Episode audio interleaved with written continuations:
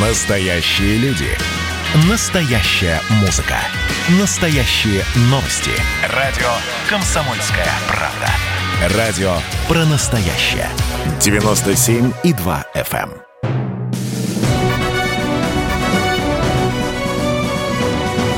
Клуб знаменитых путешественников.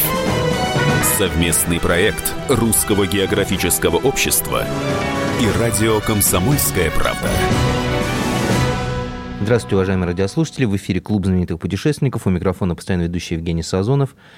Рад вас всех приветствовать, потому что сегодняшняя программа посвящена особой дате. 175 лет назад образовалось Русское географическое общество.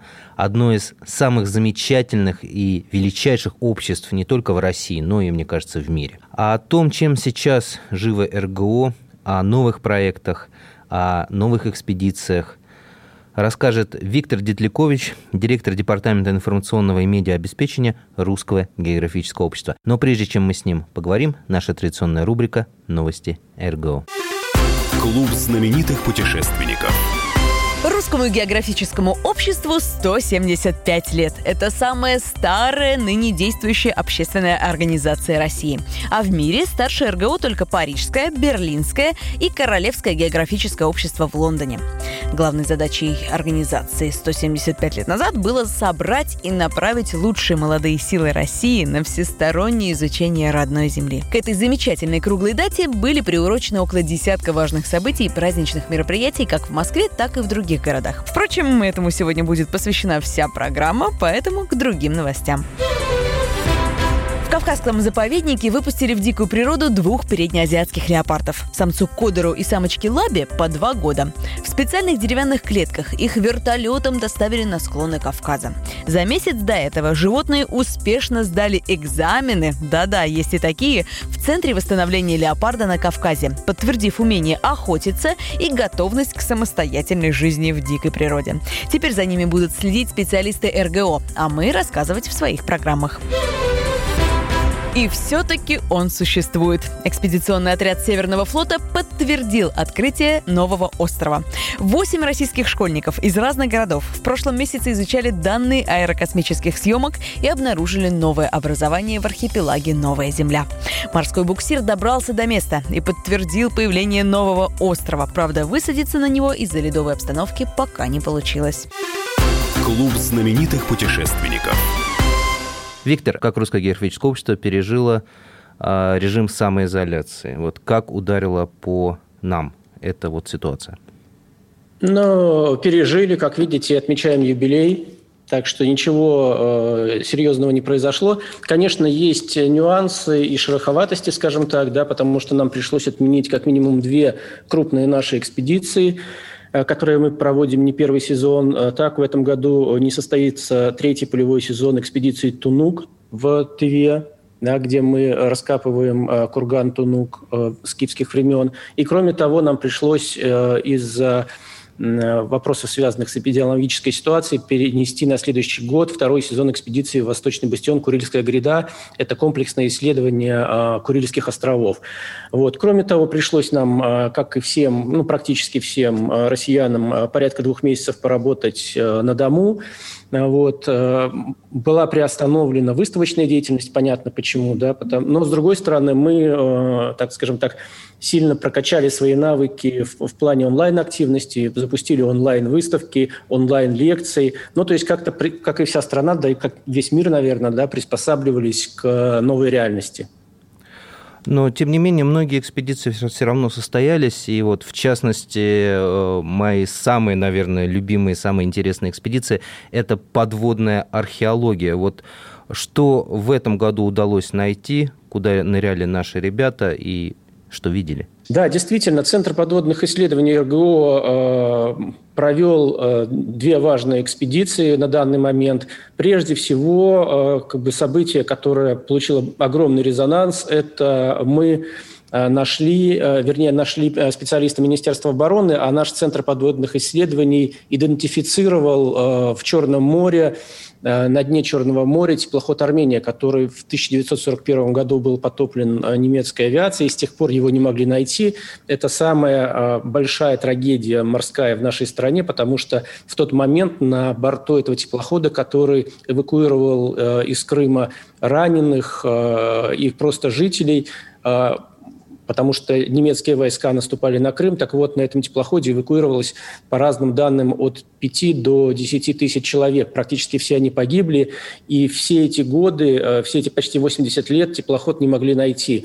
А, экспедиция Министерства обороны его нашла. Наш Центр подводных исследований совершил несколько погружений. В нем принимал участие, скажем так, э, глубоководный аппарат, э, естественно, без людей, да, который спускался к этим обломкам, и мы смогли со стопроцентной уверенностью убедиться в том, что это действительно теплоход «Армения». Планируем на, примерно на сентябрь второй выход в море для более детального исследования и съемок теплохода.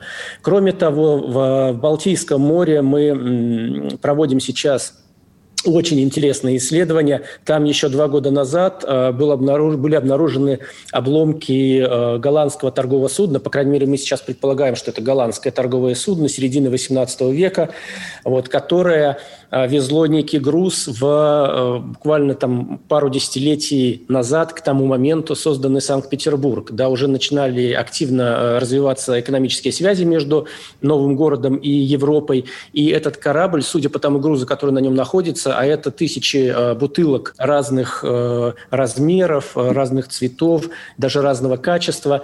Вот. Он вез, судя по всему, в Петербург такой груз с алкоголем и с какой-то парфюмерией, либо экстрактами для парфюмерной промышленности. Потому что, я говорю, мы уже начали подъем вот этих вот бутылок со дна для их изучения, и они абсолютно разные. Есть те, в которых, по нашим предположениям, находился, допустим, джин, да, а есть те, где еще э, Конечно, не осталось там никаких жидкостей, многие бутылки разбиты под давлением морской воды, но тем не менее, э, судя по остаткам того вещества, которое находим в бутылках, скорее всего, это какие-то э, очень сильные экстракты, которые потом разводили в Санкт-Петербурге какие-то мастера, да, и делали духи, духи для петербургских красавиц. Ну, то есть это груз, который, вероятно, ждал Петр Первый, да? Ну, возможно. Возможно, и Петр Первый это уже выяснить не удастся, потому что к сожалению, я думаю, что какие-то архив... Ну, в Петербурге мы точно не найдем никаких архивных материалов по прибытию этого судна, потому что оно не доплыло до Петербурга. Где искать, э, в каких архивах документы о том, откуда это судно вышло, э, с каким точно грузом, мы пока не понимаем, потому что, повторюсь, это пока только предположение, что это судно голландское, но мы это определяем прежде всего по конструкции судна, да, и все-таки мы более тщательно сейчас будем изучать изучать, э, допустим, клейма на этих бутылках и поймем, на каких заводах, э, в каком году они были выпущены, это даст нам какое-то направление поиска. По крайней мере, э, это, это успешный путь. Почему? Потому что мы в свое время не так давно нашли в той же Балтике британское торговое судно, и оно перевозило керамику. И по печатям на дне э, этих изделий мы с точностью определили, какие мануфактуры их выпускали, да, и собрали очень много информации об этом грузе и об этом судне. Поэтому, э, при том, что, казалось бы, судно пролежало на, на дне уже почти три века, я думаю, что какие-то следы, какую-то историю его мы сможем восстановить. Прямо целое расследование такое географически историческое. Безусловно, целое расследование с привлечением архивистов. Да, это не просто ребята нырнули в воды Балтики, достали оттуда несколько бутылочек, очистили их и сдали в какой-то музей. Нет, это полномасштабное исследование. Кстати, если говорить о той же Армении, то мы тоже не останавливаемся на том, чтобы э, просто исследовать судно. Да? Например, сейчас мы поставили э, перед собой очень амбициозную цель. Мы хотим все-таки понять, сколько же действительно э, людей находилось на теплоходе. Мы запустили специальный сайт, где каждый россиянин может оставить какие-то известные ему сведения, например, из каких-то семейных рассказов, семейных архивов, что, возможно, кто-то из его родственников погиб на этом теплоходе и так далее. И мы собираем своеобразную такую народную книгу памяти. Кроме того, параллельно, опять же, работаем во, во многих архивах, где хранятся документы, связанные с гибелью теплохода. И в конце концов, э, итогом всей этой огромной работы э, должен стать а, относительно полный э, список людей, которые находились в момент гибели теплохода на его борту. Это огромная работа, и она имеет огромное значение, потому что, ну, э, вот смотрите, это как работа тех же поисковых отрядов, которые, допустим, ищут э, да, захоронения советских воинов и находят э, жетоны людей, которые погибли еще во Вторую, в Великую Отечественную войну, а их родственники не знали, где они погибли, как они погибли.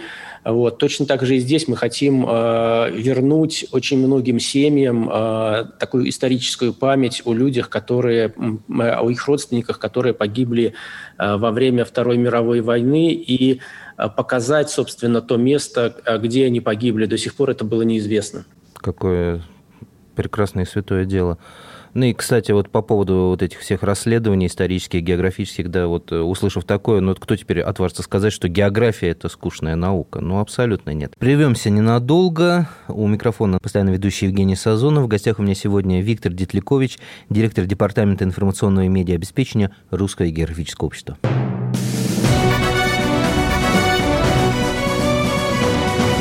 Клуб знаменитых путешественников. Совместный проект Русского географического общества и радио «Комсомольская правда». Настоящие люди. Настоящая музыка. Настоящие новости. Радио «Комсомольская правда». Радио про настоящее.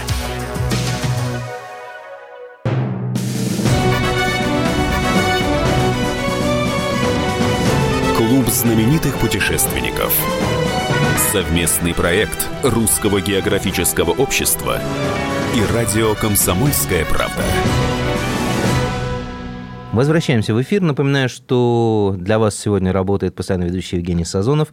А в гостях у меня сегодня Виктор Детлякович, директор Департамента информационного и медиаобеспечения Русского географического общества. И говорим мы сегодня о знаменательной дате – РГО исполнилось 175 лет. Вот эти вот удивительные экспедиции.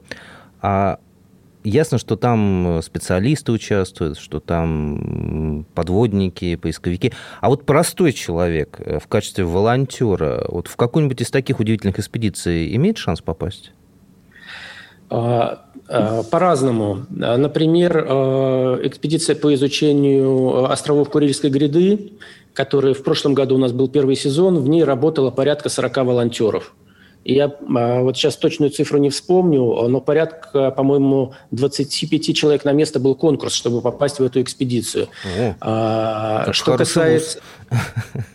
Да, да, да. Вот. Что касается экспедиции на, э, в Арктику, там чуть-чуть все посложнее, потому что все-таки это экспедиция на кораблях Северного флота, э, совместная с Минобороны. Места там не очень много, поэтому мы э, стараемся, конечно, в каждую экспедицию едет наша медиагруппа, вот туда мы набираем журналистов, волонтеров. Ну и в прошлом году мы, например, направили, правда, всего двух человек – волонтеров а, в эту экспедицию арктическую. Поэтому туда, конечно, попасть намного сложнее. В прошлом году конкурс там зашкаливал, по-моему, за 200 человек на место. Но вы представляете, два места, и порядка, по-моему, то ли 300, то ли 300 заявок нам пришло. Был очень-очень сильный отбор. Вот, поэтому все зависит, конечно, от специфики э, экспедиции. Тот же Тунук – это вообще экспедиция, которая держится практически полностью на волонтерах. Да, в прошлом году у нас там было четыре смены, э, которые сменяли друг друга, и поучаствовало, помогало археологам порядка 270 человек. Вот в эту экспедицию э, попасть все-таки попроще. Там у нас, по-моему, 5 или 6 человек э, конкурс на место. Э, очень много желающих даже э, из-за рубежа и приезжают из разных стран туда люди. Но вот видите, к сожалению, эпидемия немножко испортила наши планы. Мы рассчитываем, что все-таки в следующем году мы проведем э, очередной этап этой экспедиции, и все смогут принять участие, все смогут подать заявки. Мы, мы всегда с удовольствием как бы относимся к тому, чтобы люди участвовали в нашей деятельности в качестве волонтеров. У нас была несколько последних лет программа волонтерских лагерей в российских заповедниках и национальных парках. Тоже там порядка 200 или 300 человек ездили каждый год в эти Э, лагеря тоже набирались по конкурсу, помогали заповедникам в обустройстве каких-то экологических троп, просто в каких-то работах по хозяйству, э, то, э, до чего там руки самих сотрудников заповедника не могут дойти. Провести неделю, две или три в каком-нибудь заповеднике, причем реально ему помогая, это тоже очень благородное и благодарное занятие, мне кажется. Да, опять же, в этом году эта программа была свернута из-за эпидемии, но все, что свернуто в этом году, все мы надеемся повторить э, в следующем. А, вот по поводу, кстати, заповедников, э, я связывался с ребятами, которые работали э, волонтерами там.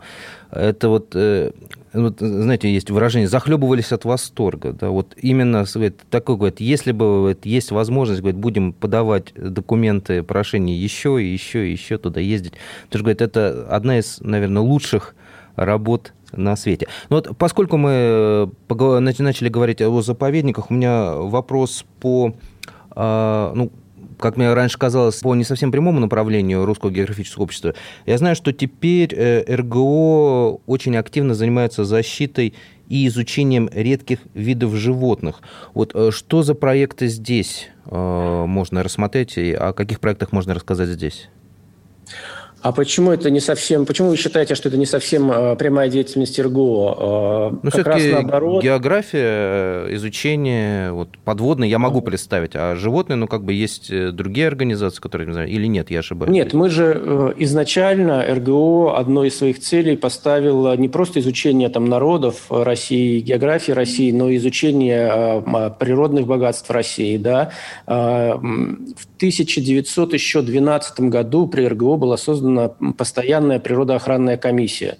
И не просто так создана, были созданы э, ее филиалы во многих регионах. И, э, по сути, благодаря именно э, этой природоохранной комиссии, которая изучала возможности там, создания заповедников на каких-то территориях, в, 16, в 1916 году в России был принят первый природоохранный закон – а в 1917 году э, был учрежден первый государственный заповедник э, Баргузинский да, для охраны Соболя, который тогда там практически уничтожили. То есть РГО еще в начале 20 века э, сформулировала как одну из своих основных целей и задач это сохранение в том числе и природного наследия нашего. Поэтому ничего необычного нет в том, что в 2010 году, когда РГО скажем так, ну, мы это называем, э, может, слишком громко, но новым этапом в жизни общества, потому что произошли радикальные перемены, да, общество активизировало свою деятельность. Вот, вот с 2010 года мы тоже одной из основных своих целей э, провозгласили защиту и изучение редких э, и исчезающих видов животных.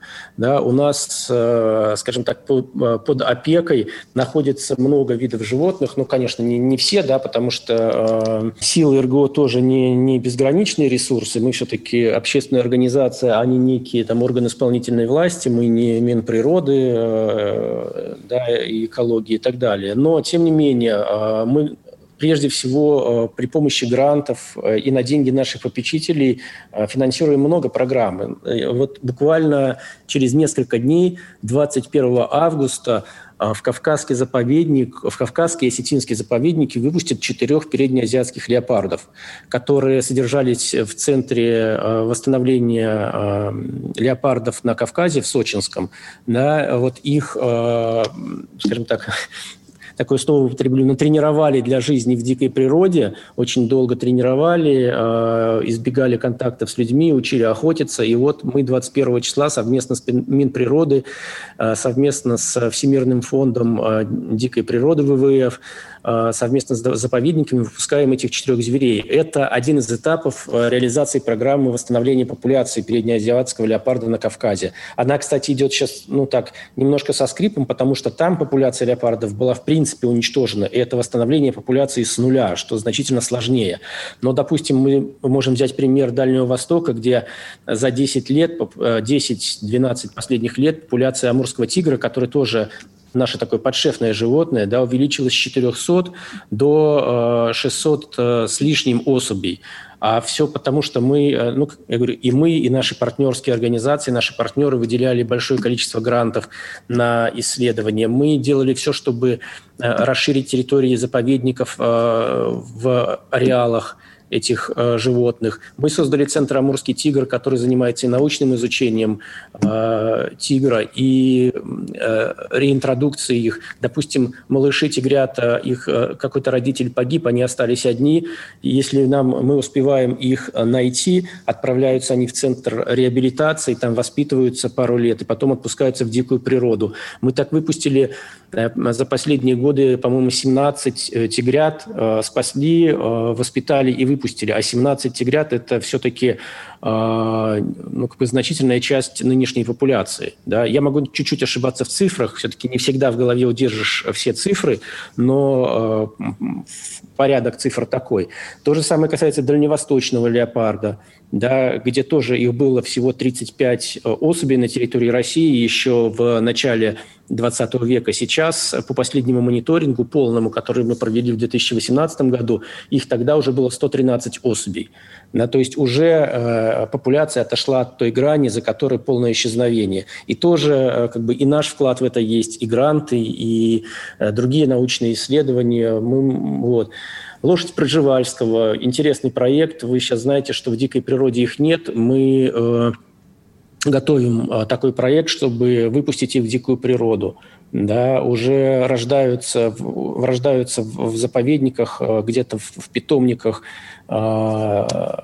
а, ребята, да, вот, и мы их тоже воспитываем, возможно, в ближайшие годы мы их выпустим в дикую природу и восстановим популяцию лошади Приживальского в дикой природе. Их можно будет увидеть не только в заповедниках. Изучение белых медведей. Здесь, конечно, свои сложности, потому что э, при изучении э, как бы белые медведи, э, их численность популяции больше зависит от природных каких-то факторов, нежели от деятельности человека, да, и на них э, очень плохо влияет глобальное потепление, потому что льды тают, а, а белые медведи охотятся с кромки льда да, и поэтому, когда лед встает или поздно, или вообще не встает в каких-то регионах, не, не замерзает море, то у них просто, по сути, исчезает кормовая база. Поэтому э, здесь намного сложнее, допустим, э, э, бороться за увеличение популяции белых медведей. Тут скорее мы занимаемся мониторингом ситуации и думаем над тем, как хотя бы сохранить те размеры популяции, которые есть. Да? Но вот, то есть все ситуации, конечно, разные, нельзя рапортовать там об успехах везде и всегда. Да, есть, есть случаи, э, когда э, даже общих усилий каких-то многих организаций, в том числе и РГО, и не хватает, но этим надо заниматься, чтобы не стало еще хуже. Снова прервемся ненадолго. Напоминаю, что в гостях у нас сегодня Виктор Детлякович, директор Департамента информационного и медиаобеспечения Русского географического общества.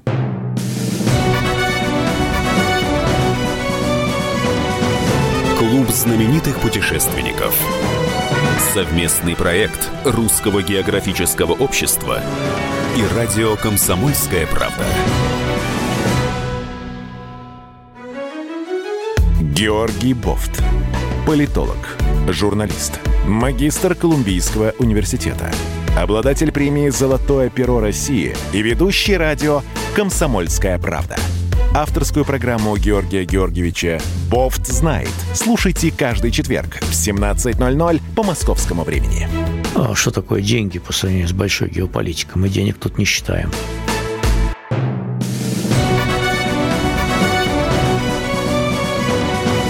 Клуб знаменитых путешественников. Совместный проект Русского географического общества и радио «Комсомольская правда». Возвращаемся в эфир. Напоминаю, что для вас сегодня работает постоянный ведущий Евгений Сазонов. В гостях у меня Виктор Детлякович, директор Департамента информационного и медиаобеспечения Русского географического общества. И беседуем мы о знаменательной дате РГО исполнилось 175 лет. Такие интересные рассказы, такие интересные проекты, вот столько много экспедиций. Как стать членом Русского географического общества, задаются многие вопросы. Вот, наверное же это безумно сложно, это нужно какие-то специальные рекомендации, достижения или, или все гораздо проще, нет, чем я думаю? Нет, вы знаете, рекомендации нужны были, э, э, но какое-то время назад. Э, допустим, вы до какого-то момента, сейчас год не вспомню, но должны были предоставить рекомендации двух действующих членов Русского географического общества – чтобы э, ваше заявление рассмотрели. Сейчас все значительно проще, мы все-таки становимся более открыты. Любой человек может э, подать заявление на вступление в Русское географическое общество. Делает он это э, очень легко делается через наш сайт rgo.ru да, просто нужно подавать э, заявление именно в то региональное отделение, где вы живете, и э, просто мотивировать, э, почему вы хотите стать членом РГО, э, как вы можете ему помогать, в каких мероприятиях хотели бы участвовать. Понимаете, мы же тоже, как, мы рады видеть всех в своих рядах, но очень часто люди приходят и говорят, ой, я вступлю в РГО, чтобы поехать в какую-нибудь интересную экспедицию. Но всех экс- интересных экспедиций на всех не хватит, и мы все-таки спрашиваем людей, а вы, мы вам экспедицию, а вы что со своей стороны готовы предложить обществу, да? А, потому что нам нужно а, активное участие не только в каких-то э, таких, знаете, супер крутых экспедициях, но и в каждодневной, в ежедневной работе тоже. Мы постоянно проводим на местном уровне какие-то массовые акции, например, экологические акции, да, и очень хочется, чтобы люди в них участвовали. Поэтому э, вот когда мы собираем достаточное количество заявлений о вступлении в региональное отделение, то руководство отделения собирается, рассматривает их, и это происходит, может быть, не так быстро и не так часто, потому что, ну, обычно у нас это занимает от трех месяцев до полугода, это многих людей немножечко так, ну, не то, что раздражает, но вызывает вопросы.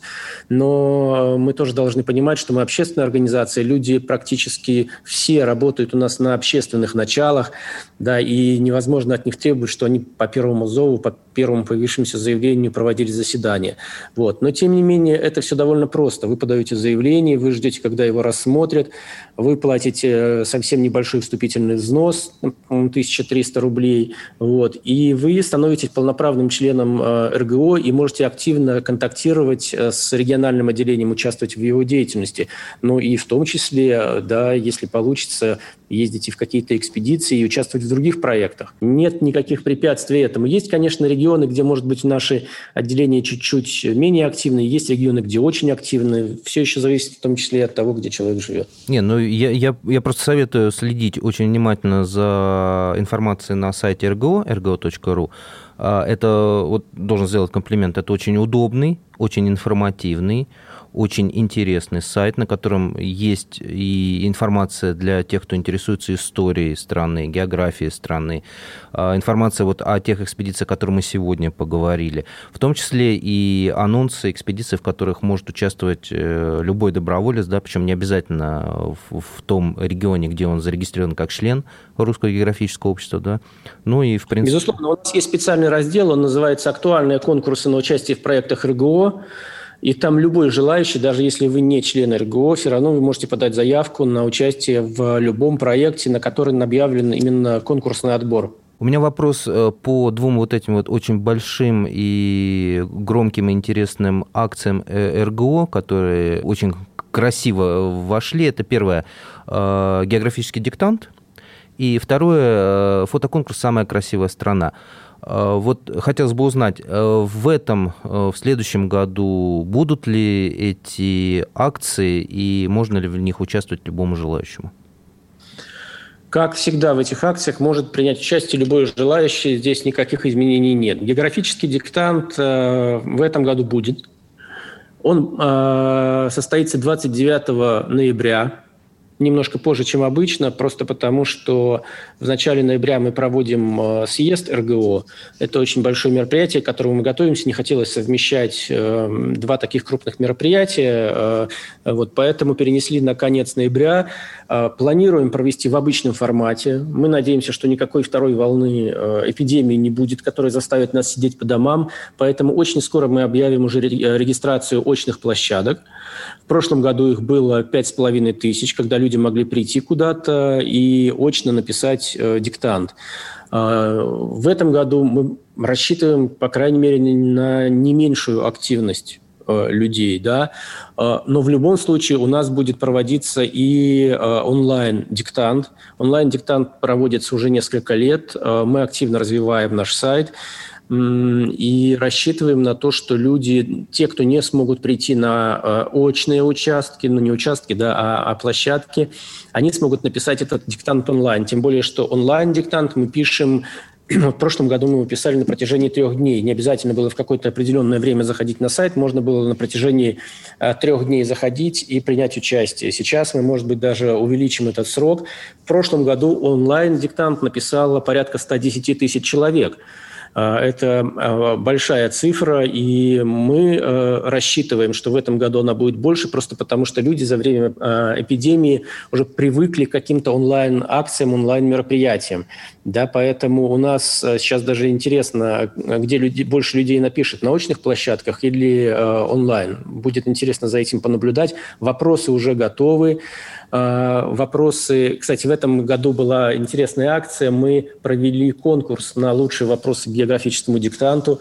Пришло огромное количество вопросов от всех желающих. Кроме того, известный игрок э, игр «Что, где, когда» Равшан Аскеров э, подготовил для этого географического диктанта большое количество вопросов. Ну, то есть такая команда, как-то, команда специалистов и любителей работала, да. Хотя некоторых наших э, Э, пользователей нашего сайта вряд ли назовешь любителями. Прислали настолько глубокие, интересные вопросы для географического диктанта, что мы некоторые даже, может быть, опасались включать в э, список, думая, что слишком, слишком сложные, они да? будут сложными для широкого круга э, людей. Вот.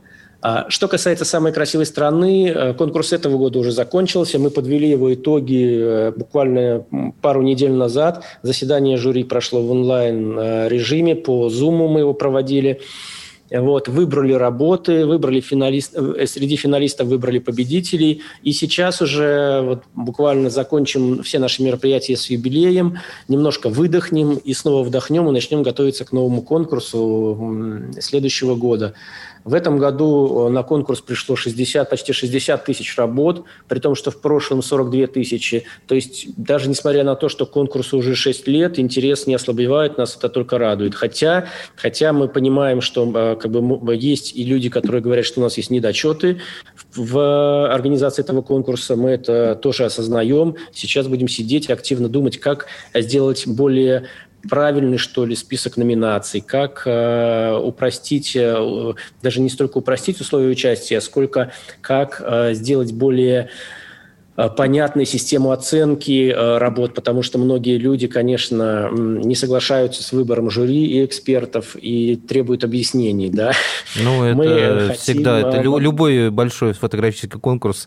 Да-да-да, мы хотим все-таки а, да? сейчас создать более прозрачную и более понятную систему оценок уча... работ участников, чтобы каждый участник, он будет понимать, что вот он отправил свою фотографию, вот ее так-то, так-то оценили эксперты, да, а он получил такие-то, такие-то оценки, а, вот. Он будет на каждом этапе знать, как оценивается его работа, проходит ли она в следующий этап и, так далее. До последнего времени мы немножко так ну, не то, что скрывали, у нас не было серьезных технических возможностей, чтобы это, это э, сделать, да, но мы модернизируем всю нашу систему оценки работ, и я думаю, что конкурс следующего будет, года будет максимально прозрачным э, для всех участников, они будут понимать, кто оценивает их работы, как оцениваются их работы, и, может быть, даже почему. Хотя тут я не обещаю, потому что все-таки, чтобы объяснить оценки для 60 тысяч работ, это надо очень много времени. Э, будет, я думаю, думаю, будет больше 60 тысяч работ, потому что с каждым годом их все больше и больше увеличивается.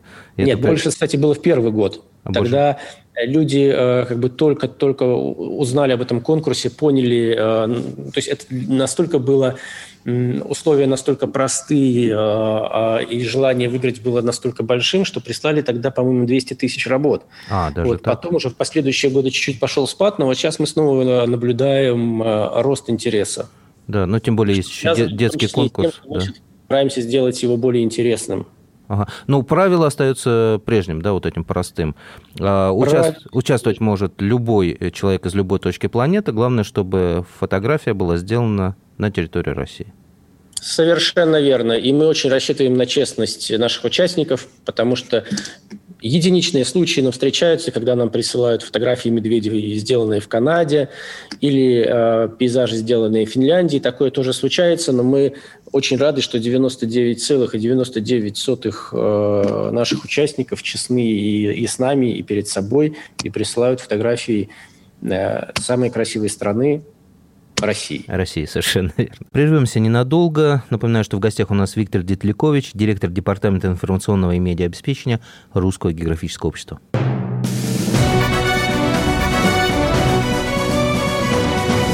Клуб знаменитых путешественников. Совместный проект Русского географического общества и радио «Комсомольская правда». Эдвард, здрасте, меня слышно? Да, Олег Владимирович, вас отлично слышно. Я тот человек, который в течение ближайшего часа верноподданнически будет поддакивать вашим монологам. Главное в таких случаях не спрашивать, а что произошло с предыдущими соведущими. Вы слушайте, не дай бог поддакивать, потому что в споре, иногда даже в таком эмоциональном споре, и есть главный секрет успеха нашей программы. А так получается, что мы просто жертвуем от щедрот наших а в ответ получаем пощечины и плевки. Надо ли это нам? Слушайте, вы обещали поддакивать, в итоге я поддакиваю, потому что я совершенно с вами согласен. Отдельная тема с Олегом Кашиным и Эдвардом Чесноковым. На радио «Комсомольская правда». По будням в 9 вечера по Москве.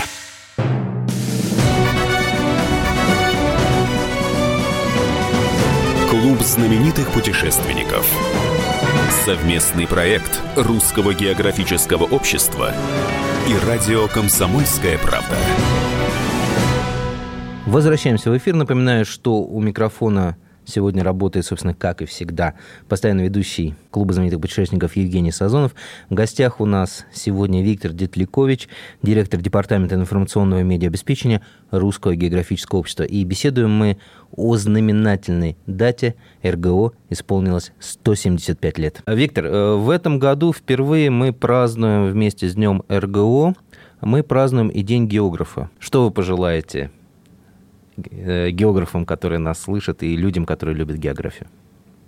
Ой, я не мастер э, торжественных речей и пожеланий, поэтому я просто э, всех поздравлю, во-первых, с тем, что такой праздник появился, потому что это действительно первый год, когда этот праздник отмечается официально, на официальном уровне.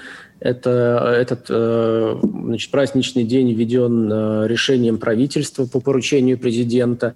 И, наконец-то, у всех географов появился свой профессиональный праздник. Более того, еще в прошлом году э, появился указ президента о введении звания «заслуженный географ», которого до этого тоже не было. То есть теперь географы могут отмечаться как бы их э, усилия, их успехи могут быть отмечены на государственном уровне да, таким почетным званием. Поэтому, а, более того, сейчас мы работаем над тем, чтобы в государственном а, классификаторе профессий появились э, профессии э, географа. Вы поразитесь, но до последнего времени не, не существовало официально профессии географ.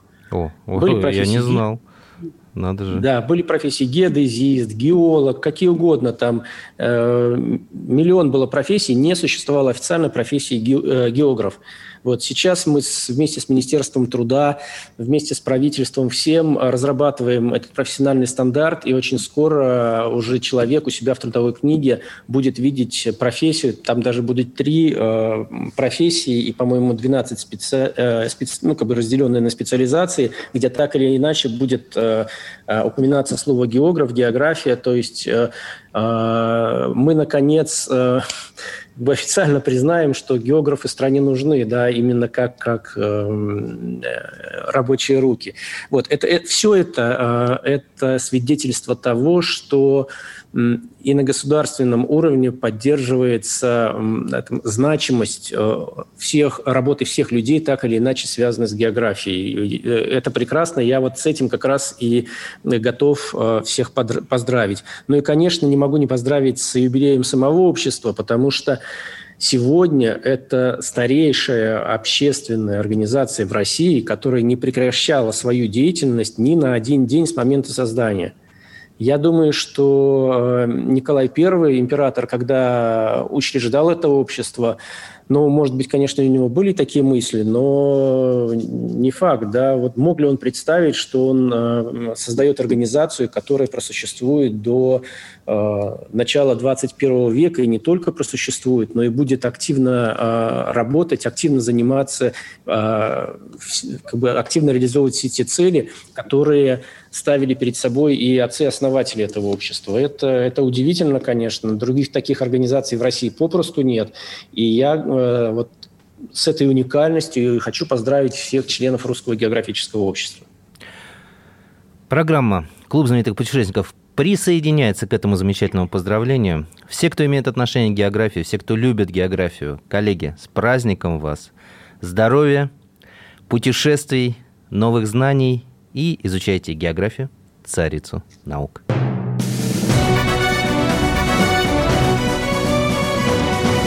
Клуб знаменитых путешественников. Совместный проект Русского географического общества и радио «Комсомольская правда».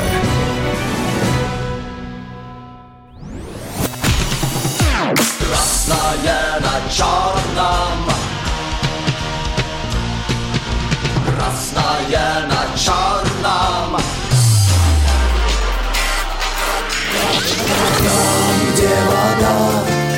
И в небе смешки ломаных стрел. Я руки протягивал вверх, я брал молнии в гость.